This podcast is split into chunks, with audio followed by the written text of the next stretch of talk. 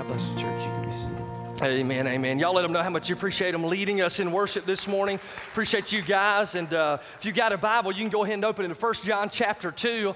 And as you're opening up your Bibles this morning, I just want you to know I read a fascinating book in one of our snow days uh, the, over the past couple of weeks. And that book was called The Power of Habit. And in this book, Charles Duhigg makes the argument that our life is a sum total of our habits. Think about that for just a moment. Everything that you do really is as a result of the habits that you have developed in life. And he actually argues that there are habit loops in your life and my life, and those loops are involving three things. First of all, there is a cue or a craving, so you have this desire inside for something, and then you actually create out of that cue a routine.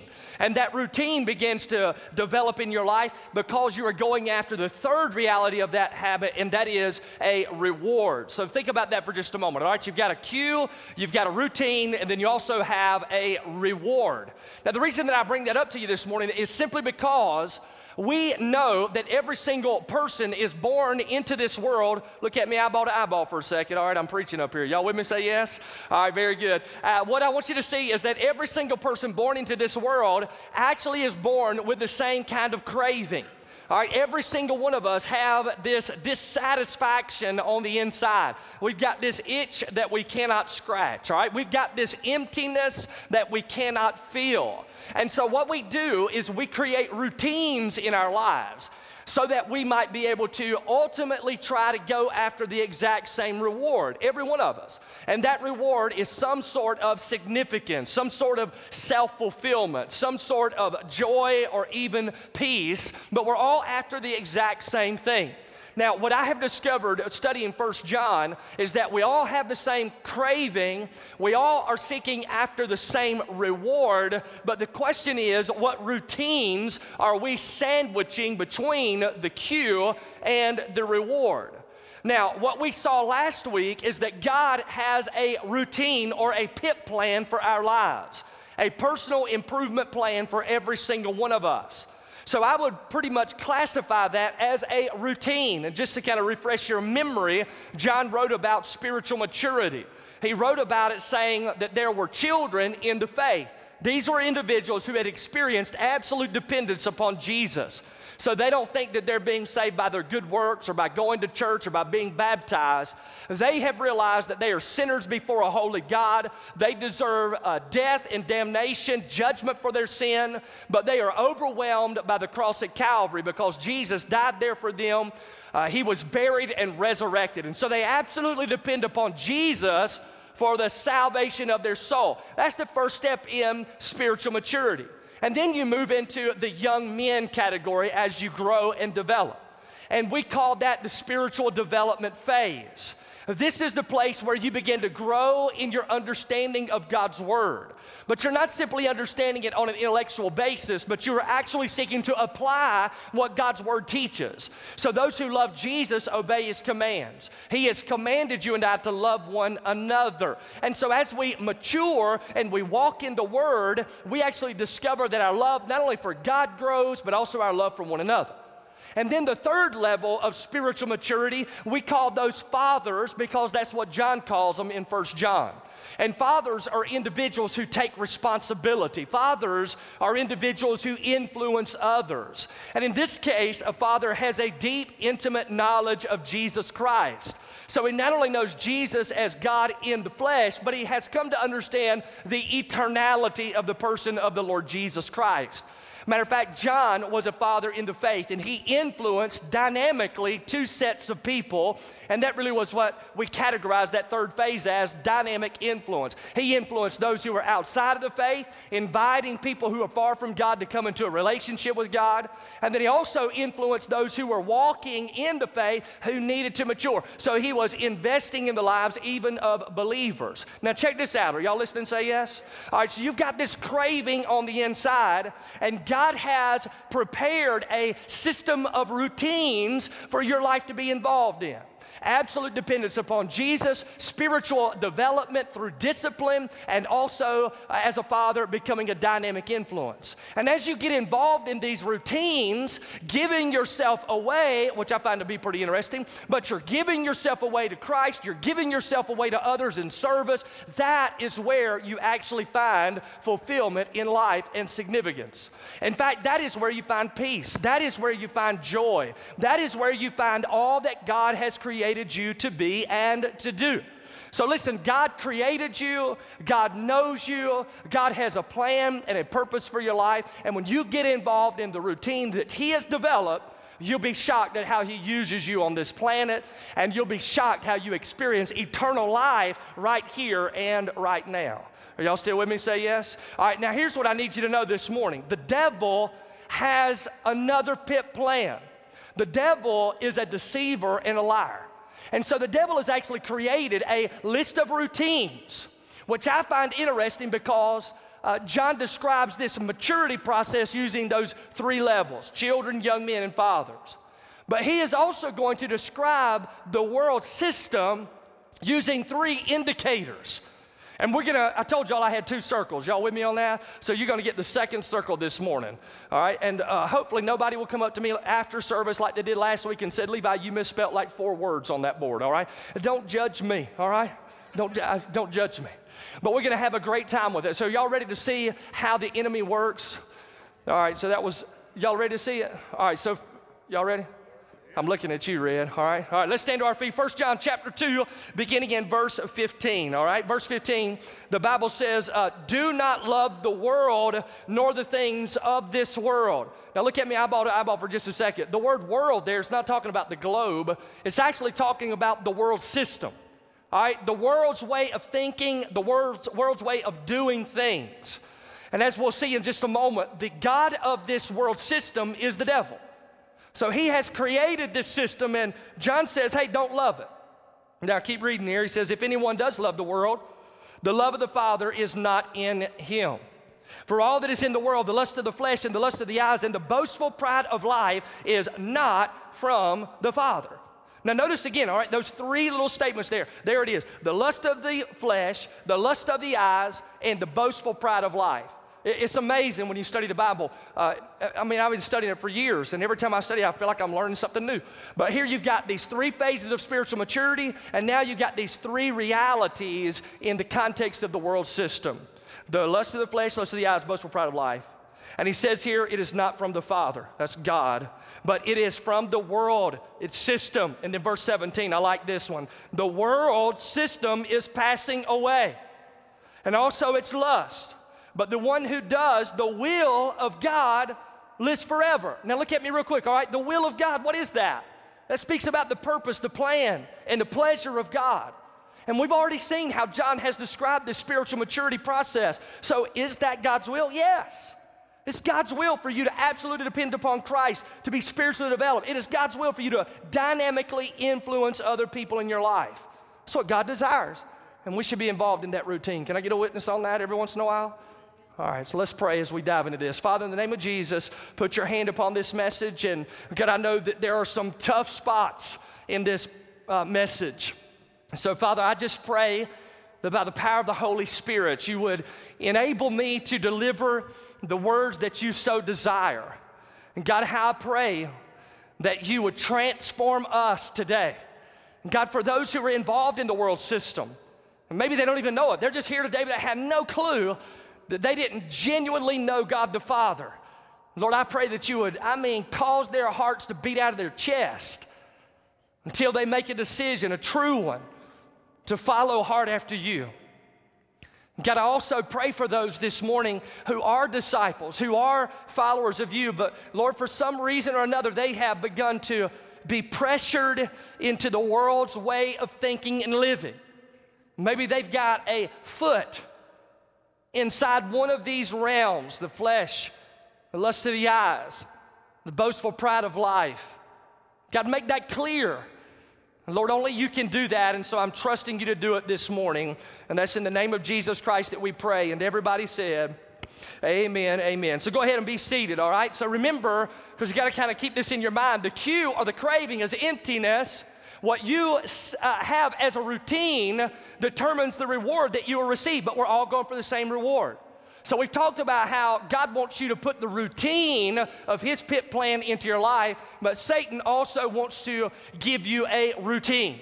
So there are three phases to this one. Let me go ahead and begin to write them up here, all right? The first phase, and you've got this in your listening guide, so just write it on the very top of the circle that you received when you came in, is undocked living. Undocked living.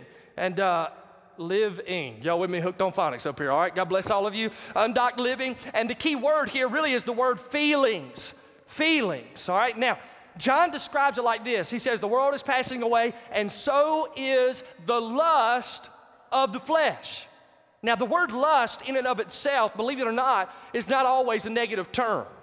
In fact, uh, you discover that God has placed lust or cravings on the inside of us that are actually good for us. I mean, we have the craving uh, for to eat something, so we get hungry, right? If we didn't have that craving, we wouldn't eat, we'd starve, we'd die. We have the craving of thirst. If we didn't have that, we'd dehydrate and we would die. So God gives us cravings that are actually good, but the enemy has come along and he has perverted our cravings. These are the lust of the flesh. Now, the word flesh here is not talking simply about your body, but it's talking about these internal desires to give yourself over to things that are outside the parameters of God's pit plan for your life. He wants you to step outside of God's will. He wants you to fulfill whatever lust that you have in the flesh. And the reason I give you the key word feelings there is because that's what drives the lust of the flesh. So it's kind of like whatever feels good is what I'm going to do. So we are driven by our feelings. Now, the imagery that came to my mind when I was studying this, and I want you to put this in your mind as well, all right? A very tiny boat. Y'all got that so far? Say yes. All right, so you've got a tiny boat out in the middle of the Pacific Ocean. Y'all see it there? It's all by itself, nothing around. It is sitting there, and the winds and the waves are overwhelming the boat. It is not docked to anything. And so wherever the winds and the waves go, that's the way the boat goes. If it pushes north, the boat goes north. If it pushes south, it goes south. Now, the reason that that imagery came to my mind is because that's what I thought about when I considered a person who is walking by the lust of the flesh.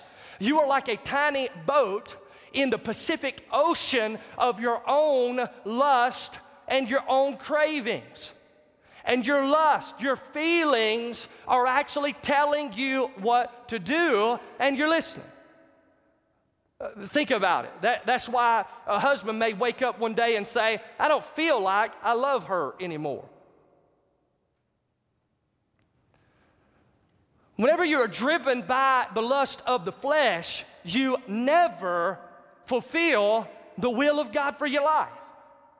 Now, listen, I want you to hear this very quickly, all right? Because the idea of lust of the flesh, believe it or not, it actually means unbridled sexual desire. Unbridled. Think about that. The, the, the, imagery there is of a horse that is just wild. That's what lust of the flesh is. It's unbridled sexual desire. Now, that's a specific reference, but it's broader in its context, but specifically, that's what he's talking about. Now, it is amazing to know some of the statistics in the context of ministry and even the church. Those individuals who are involved in ministry, I heard just yesterday that some 23% of men who are on staff in churches across America have actually confessed to this survey that they have been involved in an inappropriate relationship with somebody in the church. 23, are y'all listening? Say yes. 23%. Now I'm thinking if that is uh, what the pastors are doing, it's no wonder the presence and power of God doesn't show up in the church. But I also know when we begin to consider the church at large, and even as we begin to consider the church locally, right here at Concord, that the enemy is on the attack. He's attacking men, he's attacking women. Now, I never thought that I would have to say something like this from the pulpit to the church, but I'm gonna say something. I want you to look at me eyeball to eyeball. Y'all with me? Say yes. If you are a man You cannot have sex with somebody who's not your wife. That is unholy, unbiblical, and way outside of the parameters of God's purpose, plan, and pleasure for your life. So that's just unbiblical. That is sin before a holy God. And listen, oftentimes we think that it's really just the men who have the problem, but it's not. There are women who also have the same exact issue and problem. They are flirting, finding other men who are not their husband, and they're involved in illicit affairs. And this is happening in the church. So I say that to warn you. Uh, some of you men are about this close with your flirting to falling into a hole that you think is going to bring great fulfillment when in fact you're going to be in a pit, bro. And so, what I'm trying to do is just encourage some of you ladies. You're that close. You're allowing your flesh, your feelings, to determine your actions. And listen, if you get caught up in this, man, I'm just trying to encourage you, trying to help you, trying to show you sin will tie you up. So don't get tied up. You know, I preach on this and I begin to think to myself that uh, bottom line is people just need to repent of sin. That means run from it. Paul told Timothy, flee from sexual immorality. Flee. Pheugo in the Greek New Testament. It's the English word uh, derivative of fugitive. Think about that for a moment. When you come to faith in Jesus, you become a fugitive from sexual immorality. That means every man and woman in here who knows Jesus ought to run like somebody's out to get them. When it comes to this idea of the lust of the flesh, it's undocked living. Y'all ready for number two, yeah? I can tell y'all love number one. This is what we will jot down as careless thinking. All right, careless thinking. Uh, the key word here will be short sighted. Trust me, that says short sighted. Are y'all with me? Say yes. Amen. He saw it. God bless you. Now, this is lust of the eyes. Again, the word lust means the same thing as it means with lust of the flesh. It means a craving or an internal desire that is unholy in this particular context. And lust of the eyes means those things that you look at drive you away. Uh, I love what uh, the New American Commentator said like this He says, Our eyes are often the means by which sinful desires are introduced into the mind of an individual. Uh, that's why I say here that it's careless thinking. Uh, Jesus says, and listen closely to what he says, all right? If a man looks, that's your eyes, if he looks at a woman with lust in his heart, it's considered adultery already. Now, where did that adultery uh, occur? It occurred in the mind. And you not only cheated on your wife, you cheated on God. So, lust of the eyes is a big deal, all right? The enemy and this world system is designed to capture your eyelids and to draw you into sin. That's what the whole world system is seeking to do. See, lust of the flesh says, uh, I want my way. Lust of the eye says, I want every single thing that I see. And this careless thinking literally means that you begin to make decisions. Listen to this you begin to make decisions without any consideration of the consequences of those decisions. Short sighted, careless thinking. And by the way, the Bible teaches as a man thinks, so is he. So, whatever you got going on in your brain, sir or ma'am, eventually is going to come out in your life. I think of Jacob and Esau in this particular uh, study. Esau and Jacob, y'all remember them? They're in the Old Testament, and Esau was out in the field. He was hunting because he was a hunter. Uh, his brother Jacob wasn't a hunter. He was at the house making some stew. But uh, Esau didn't kill anything, so he's starving. He shows up to his house, he walks in, and he sees the stew. So uh, his eyes are captivated. His flesh is inflamed. He's starving and hungry. Jacob looks at him and says, uh, Esau, you're not you when you're hungry. let it go, let it go, let it go all the way out to the back, to the back. So then, what does Jacob do? He's a deceiver. So he says, uh, I tell you what, Esau, well, I will give you this stew if you will, in exchange, give me your birthright. So think about this Esau had the birthright. The birthright was a big deal in a patriarchal society because the birthright spoke of the blessing that was going to be handed down from the father to that individual. So there was great blessing in the future for Esau because of this birthright. But he was so consumed that he made a careless decision because his mind did not consider the consequences of giving in.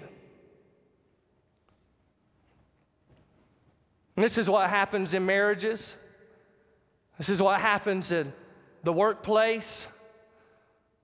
When somebody begins to look around, or even in a marriage, somebody looks and says, You know what, I think I'd rather be married to her. I think I'd rather be with him. I, I find them extremely attractive. And, uh, you know, my spouse really just ain't getting it done for me anymore.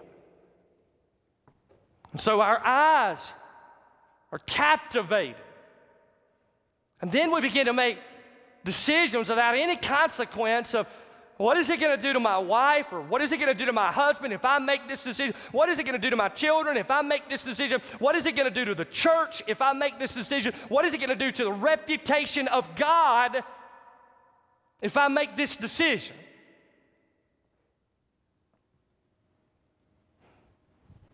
And I will say, uh, as clearly as I possibly can that uh, the enemy is on the attack of the church at large and locally.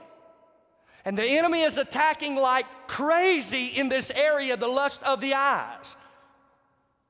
There are men who will be in church today sitting in services just like you're sitting in, who every single day are staring at pornography. They've got their little iPhones, they got their little iPads, they got their computers and laptops at the house.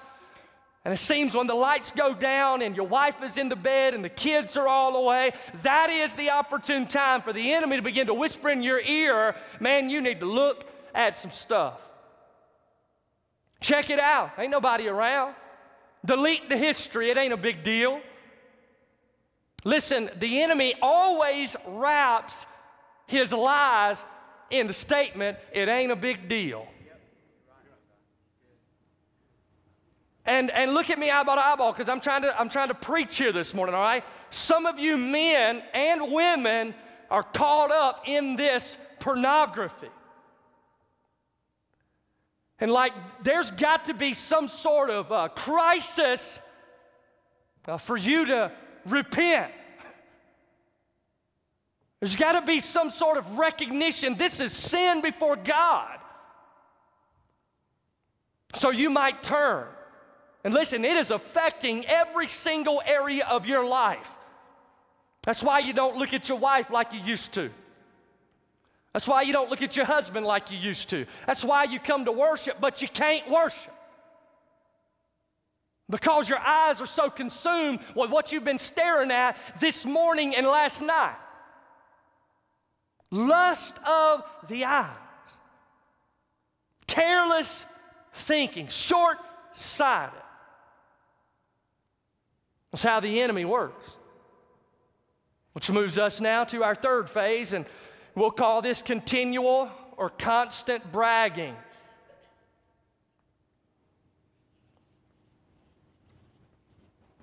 John describes it here as the boastful pride of life.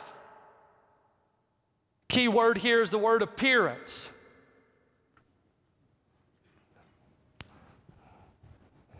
Y'all listening to me? Y'all, y'all don't like me anymore? I'm still your friends. Y'all are like, man, I lost an hour and the preacher's hollering at me. You know what I'm saying? Good. Now, I could get up here and be a pansy about the whole thing and pet y'all while you sin.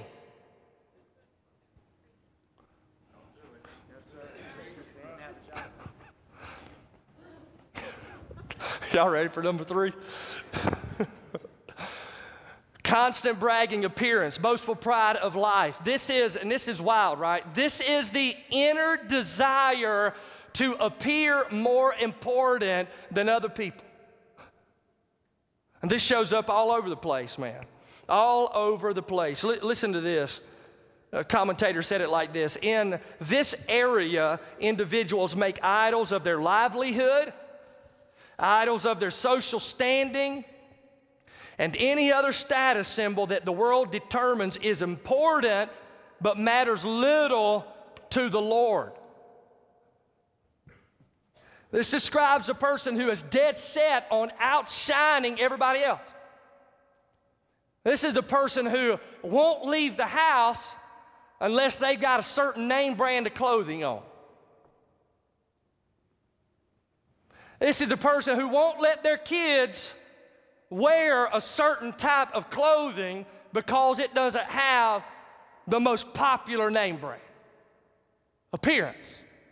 It's the person who brags about where they live, invites people over to their house just so they can show everything off. Check this out. Check out what I've got here. Did you see this? Have I shown you this? This is the person who brags and elevates their standing in their job, they brag about how much money they make. They brag about all their vacations. They use Facebook so that they can appear to be outshining every other family in the neighborhood. This is also the people who, he, now check this out, they want to outshine other people even with their kids. So they make their children idols.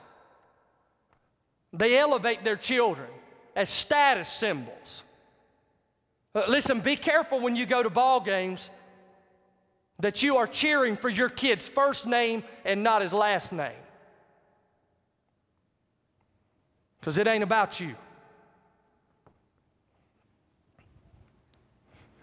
The entire goal of a person's life who's caught up in this constant bragging is to appear they've got it going on. Here's kind of what uh, came to my mind when I was studying this. Are y'all listening? Say yes. We think when we are involved in this that life is a parade and we are the only float. And everybody just showed up to watch you pass by. Are y'all listening? My word. Time run by when you're preaching. All right? Remember this, all right? You got a craving, an internal desire, you got this emptiness, you want to fill it, and every single person is born into this world system. And every single person who doesn't have a relationship with God that is genuine thinks that if he does what feels right, then he's going to be fulfilled. If he grabs hold of what he can see, he's going to be fulfilled. If he can have more things than everybody else, that he's going to be fulfilled. And the enemy deceives you. And the enemy wants you to think that at the end of the rainbow of his routine is a pot full of self fulfillment. But once you get there and look inside, you find out he was lying. The Bible says in the book of Proverbs, there is a way that seems right to man, but in the end it leads to death. Y'all help me out, I'm preaching up here now. Now, look at verse 15 because I want you to see this. He says, Do not love the world. Look at the preacher for a second. Here's what he's getting at Do not devote yourself to this routine, to this system. And then he goes on and says, If anyone loves the world, if anyone is devoted to this system, the love of the Father is not in him. Now, look at my eyeballs for a second. You know what this is saying? This is saying you can be in church all you want, but if you are devoted to this world system, you do not know God. If you can live in this and there is no sense of misery and a disconnect with fellowship with the Lord, then you aren't saved, man. Look at verse 17. The world is passing away Listen to this, you know what that means? Because I love that phrase. Passing away means it's going out the door. It's going off the scene. The world system, this right here is passing away, is headed out the door. Which, by the way, we're going to see in a few weeks. The reason it's headed out the door is because Jesus coming.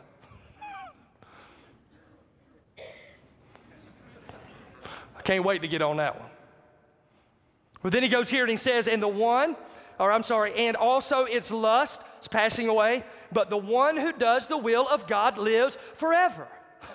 Now, I love this. One who does the will of God lives forever. Ever think about it, all right? I wish I had another pad up here, I'd draw the other circle. But you've got that in your mind, right? You got two circles in your mind? You got Satan's deceptive, personal improvement plan. He's like, if you live like this, man, I'm going to reward you. You're going to have such satisfaction in life. And then you've got God's pit plan. He's like, whenever you come to faith in me and you begin to live out this routine, that's where you find fulfillment. Uh, the one who wants to find life gives his life away. Are y'all listening? Say yeah. Because I want you to listen to what Paul says to the Romans and listen to it in light of these two circles, all right? I'm going to read to you Eugene's paraphrase, but listen to this. This is awesome. Don't become so well adjusted to your culture that you fit into it without even thinking. Wow. Fix your attention on God. You'll be changed from the inside out. Readily recognize what God wants from you. What does He want from you? He wants absolute dependence. He wants spiritual development. He wants dynamic influence. That's what He wants and quickly respond to that. Unlike the culture around you, always dragging you down to its level of immaturity, God brings the best out of you and develops well formed maturity in you. Had a professor in seminary, here's how he used to tell us uh, this statement. I used to love it and uh, still do. He says, Don't let the world pressure you into its mold.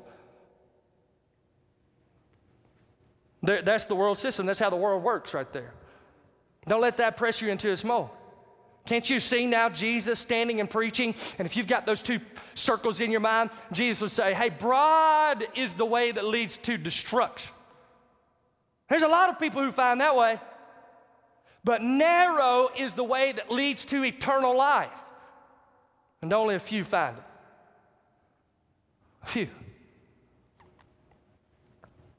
And some of you this morning, you are caught up in this world system because you've never gotten out of it. You've not been rescued. That's why God's not really that big of a deal to you. That's why worship really ain't that big of a You give and take worship depends on what's going on, whether or not you'll show up to corporately be with the body as God commands. That's why you don't give generously, because man, you, well, I'm going to keep this because I want to buy this other thing. That's why you've got all these other attitudes in life. It's because you don't really know the Lord.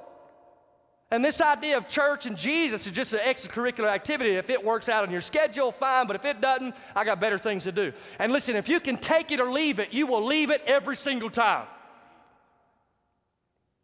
And so, if that's your lifestyle, man, then you're lost. You don't know the Lord. The love of the Father is not in you because when the love of the Father gets inside of you, you start hating the things that God hates and loving the things that God loves. It changes your heart. But some of you are in the darkness and you just need to come into the light this morning. Every person is born into this system, and the only way you're getting into God's system is through Jesus, his son. That's why Jesus says in John 14, I'm the way, the truth, and the life. No man comes to God the Father but through me. That's it, that's it, that's it. Jesus is not a good way to God, He's the only way to God. So if you don't come to Christ, you're not come. And then some of you are in Y'all listening? Say yeah. I'll move this out of my way so I can really get my hands out here, all right? Some of you are in church and you know Christ, but you are walking out of fellowship with God because you've got your feet stuck in some of these routines. And we, are we listen, we call out for revival. We want God to pour out a, I mean, a Holy Spirit anointing on this place so that people might be saved and marriages might be changed and families might be revolutionized for the sake of Jesus Christ. That's what we call out for, but we cannot have it if we've got our feet over here.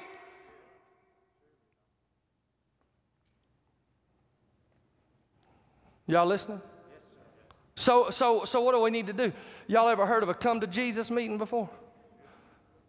We use that sometimes joking around, right? We're like, well, I talked to my son the other day, we had to come to Jesus meeting. That's what we're going to have right now. Come to Jesus meeting. I can tell y'all scared about it too. I'm going to invite you for this invitation to all of you.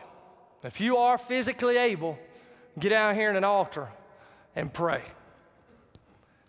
and confess your sin before God.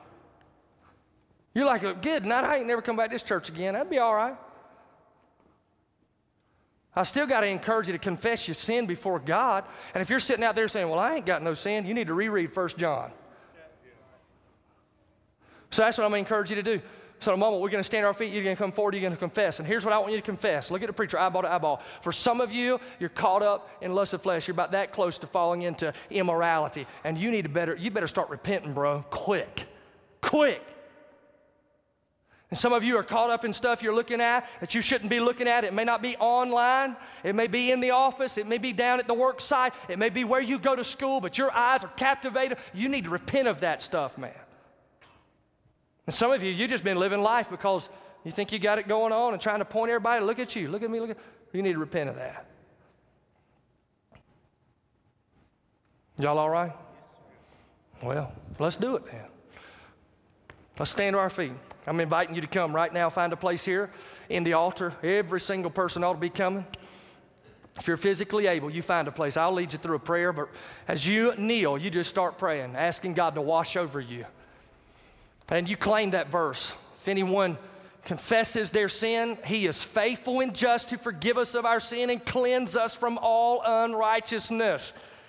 And it is the blood of Jesus that continually covers us.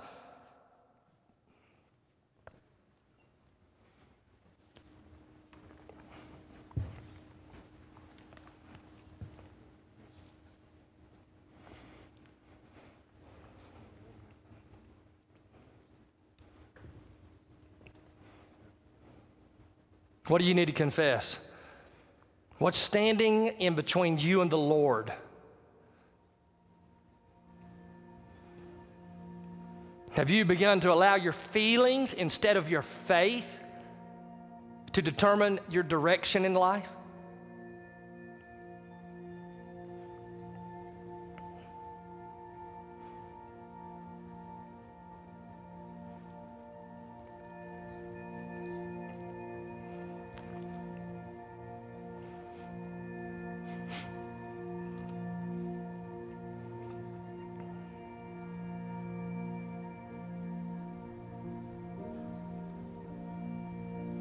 Are your eyes causing you to think ungodly?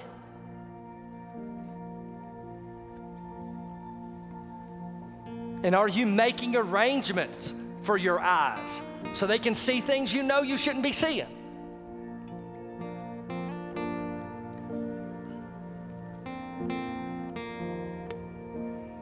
Confess that to the Lord, lay it at His feet. Don't just name it and pick it back up and walk out. Name it and leave it.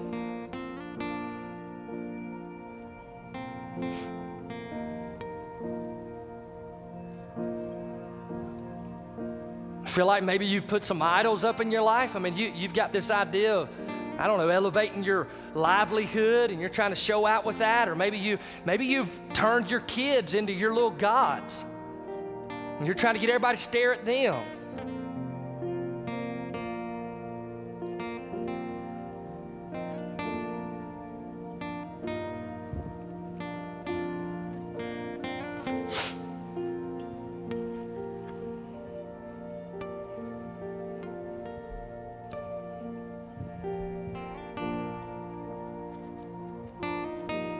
Now we've got to pray for one another. We've got to do it, man. We've got to pray for our fellowship.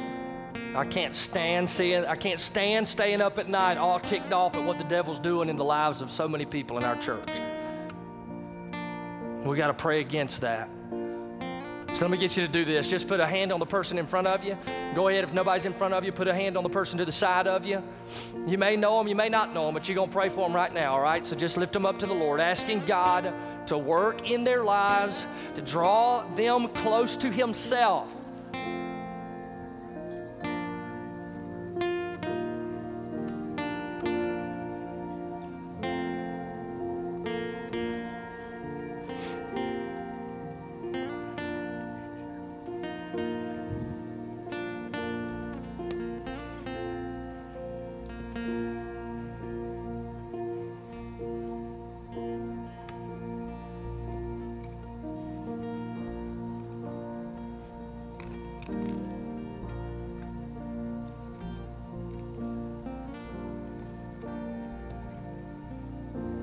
Heads bowed, your eyes closed. Some of you are in the world system and you've not come to Jesus yet. Listen, I've already told you, you can come. Whosoever calls on the name of the Lord shall be saved. Jesus died for you because of all the sin you'd commit in this world system. He paid for your sin before you were ever born. So, so what's wild about that is you can't sit out there and say, well, I'm just too bad, man. There's no way the Lord would take me. He knew everything you was going to do. And he still sent Jesus to die for you. He was buried and resurrected. And listen, when you come into a genuine relationship with Him, He changes your life. He changes your perspective, the way of thinking, your way of living. And some of you need that this morning. So if that's you, then right there where you are, just call out to the Lord, ask Him to save you, give you a new life, tell Him you want to be His child.